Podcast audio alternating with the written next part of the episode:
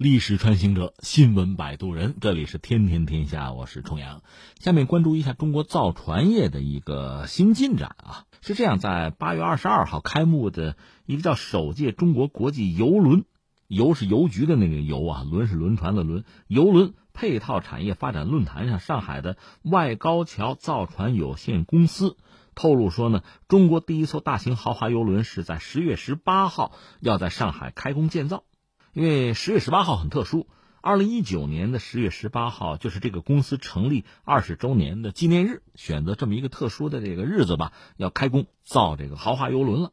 其实这是一个特别大的、特别震撼的消息，但是我发现关注的这个媒体同行不是很多，那我就说说这事儿啊。说这个豪华邮轮，其实大家最熟悉的就是那个泰坦尼克哈，说起来很有意思，这邮轮的油如果是三点水，就石油的那个油，你知道那是装石油的，几十万吨大船，那和我们这不一码事儿。我们这个油呢是邮件、邮政、邮局的那个邮。实际上这个所谓邮轮最早就是跨洋运送邮件的一种特殊的船，所以邮轮就这么来的嘛，这名字啊。它和别的船，比如和货船是不一样的。邮轮它是航班定期可靠，有非常严格的时间上的控制。你比如货船可能相对来说就散漫一点，我们加个引号啊。邮轮是确实可丁可卯，按时间走。所以呢，既然准时嘛，有点像什么，像这个铁路，那就可以运人了，就运旅客了。其实你看铁路和飞机比起来，飞机快、时髦、先进，但是它受天气影响很大，所以晚点率也高。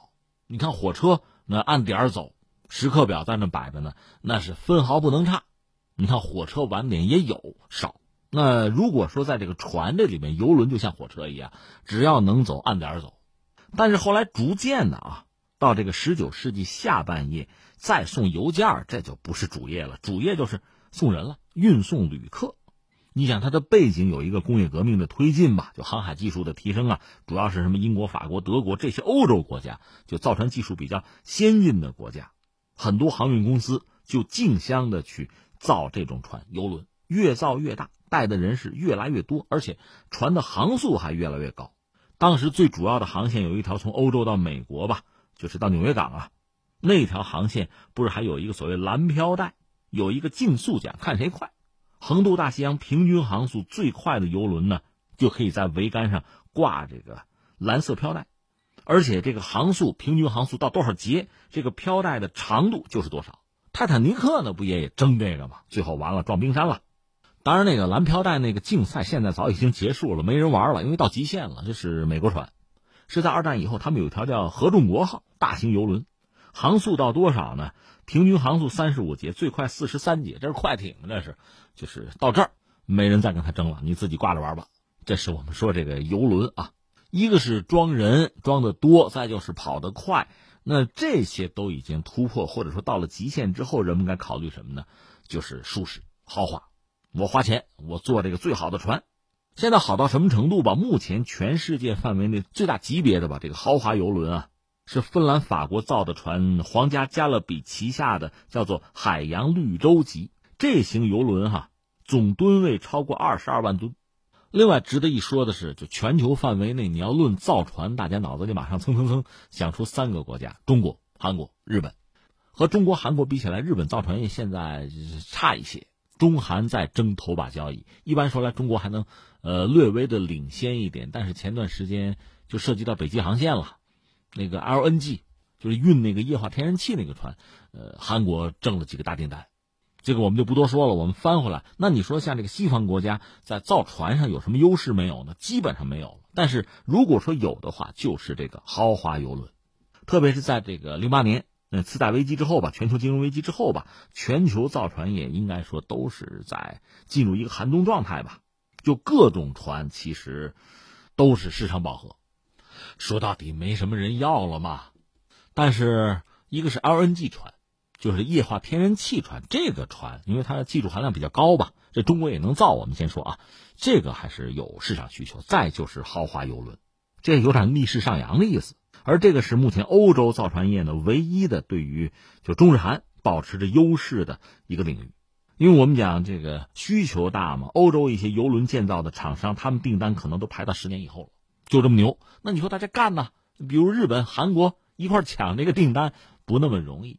这里面我们就要讲一讲日本了。日本有意思，日本和豪华邮轮的这个关系啊非常纠结。刚才我们讲在历史上有一个阶段这个豪华邮轮竞速，看谁跑得快。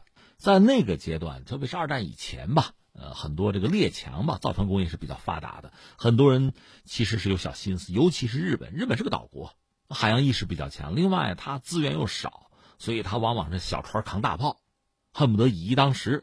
所以他动个什么心思啊，就是他造豪华游轮。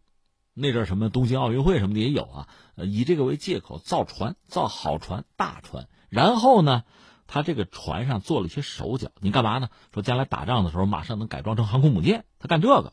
所以就在这个1937年就全面抗战爆发，就在那个时节，当时日本方面海军就有计划的给一些邮轮公司提供所谓的叫船舶的助成金，就是个算是个补助之类的吧，就是我给你点钱啊，你去造船，造什么呢？豪华邮轮呢，这是和平的船呀，民用的呀，但实际上呢你这个标准给我高一点，按照海军的标准造，将来一旦打仗呢，这个邮轮我就改成航空母舰。而船体呢之前就有一些设计啊布置啊，所以你说这邮轮吧，一打仗呢把上层建筑一拆，铺上甲板，这就是航空母舰。你说这是想了想还是玩真的？玩真的。比如最著名的日本的那个隼鹰号、飞鹰号，这就是航空母舰。1939年开工开始造，排水量24000吨，那和正规航母也差不太多，有点差距，差不多。我们就说这个隼鹰号还打沉过美国的航空母舰呢。另外像这个意大利啊、德国也干过这事儿，就是打仗的时候把豪华邮轮呢改装成航空母舰，当然最后是没搞成啊。不过这个想法他们是有的。那我为什么特别把日本拎出来讲呢？有意思在哪儿呢？前段时间他那个日本三菱重工是彻底放弃邮轮建造业务。你看啊，在二战前日本人就能造邮轮，而且还能改装成航空母舰，那到现在反而是三菱重工放弃了这个邮轮业务，就是前几年的事儿。因为我们说了嘛，2008年以来，因为全球金融危机嘛，造船业也是进入一个低谷，就是寒冬啊。尤其是日本三菱比较惨，它造船是出现了巨额的亏损吧。你看它2016年，我看它那个造船业的合计订单是同比骤减 80%， 但是造船是三菱的主业呀，你要维持就得想办法改革，就把很多业务就放弃了。就搞点短平快的小生意吧，挣点小钱吧，就这个样子。所以他们把这个豪华邮轮的业务给放弃了。之前他们也曾经信心满满，但是事情做得非常不顺利。就是前几年吧，到了2016年3月的时候，他们损失了21亿美元。他造了2条新船，当然不幸嘛，遭到火灾之类的吧，还有这个技术上有一些问题吧，就2条新船，就豪华邮轮船一个是拖了时间，拖了工期，就浪费大量的时间。为什么呢？就是这个邮轮内部的装饰工程耗费大量时间，所以延了1年，就交晚了1年，所以损失非常大。我们不是说吗？损失21亿美元，这超过了这辆新船造价的2倍，那实在太亏了，亏不起了，宣布放弃，永远我们不再介入这个业务了。你说这船太难造了吧？怎么日本人最后都这个望而生畏望而却步，干脆就放弃了。是这个豪华邮轮，为什么我们关注这条新闻呢？中国人终于要挑战这个领域了。豪华邮轮不好造，你看一个是什么呢？它就是个海上宾馆关键是这么大一条船，它必须很稳。你在里边我晕船，我花那么多钱我买晕船，那肯定是不行的，要很稳。所以呢，它这个就平稳性减震性这个是要优先考虑。另外呢，还得舒适。不但要稳，我花了钱我买舒服嘛，要舒适，噪音要低，对吧？绿色环保这些东西那都得优先考虑，而且这个船统筹这些东西都要想到，安全性也很重要吧。泰坦尼克怎么沉呢？一下子船上几千人，真要出了事儿，我们说逃生，我们就说跑，你怎么个跑法，走什么途径，上哪个救生艇，另外消防安全，着火怎么办，就这些东西都是要仔细考量的。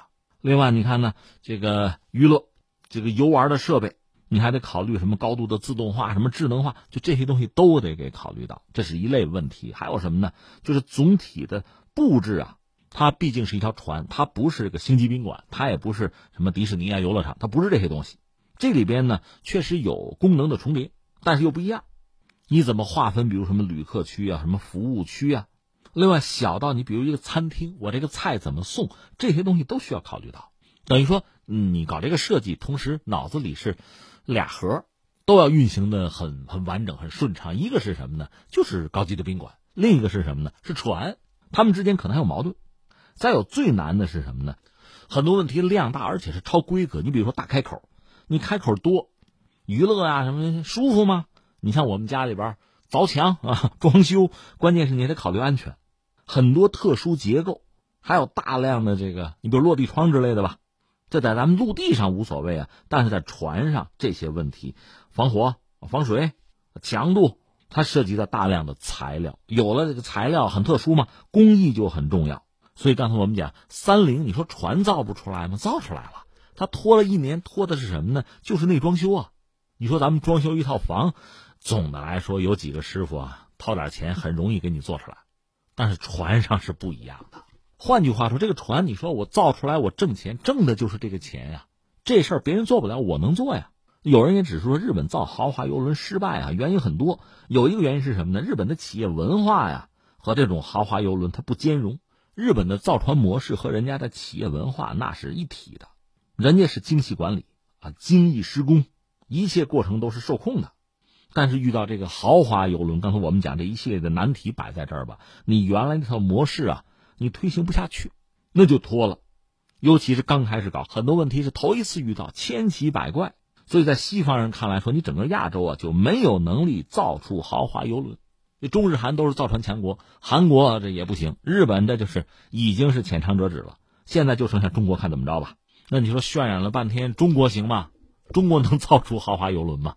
那我专门查了一下，发现这次就是外高桥船厂他们还是走的比较稳妥的路子吧。在上海要开工的这个中国首艘大型邮轮呢，这是国际邮轮运营界大名鼎鼎的美国嘉年华集团，是他们运营，是意大利的一个老牌的邮轮设计建造商，也是个军火商啊，叫做芬坎蒂尼，是他们来提供初步的设计和技术指导。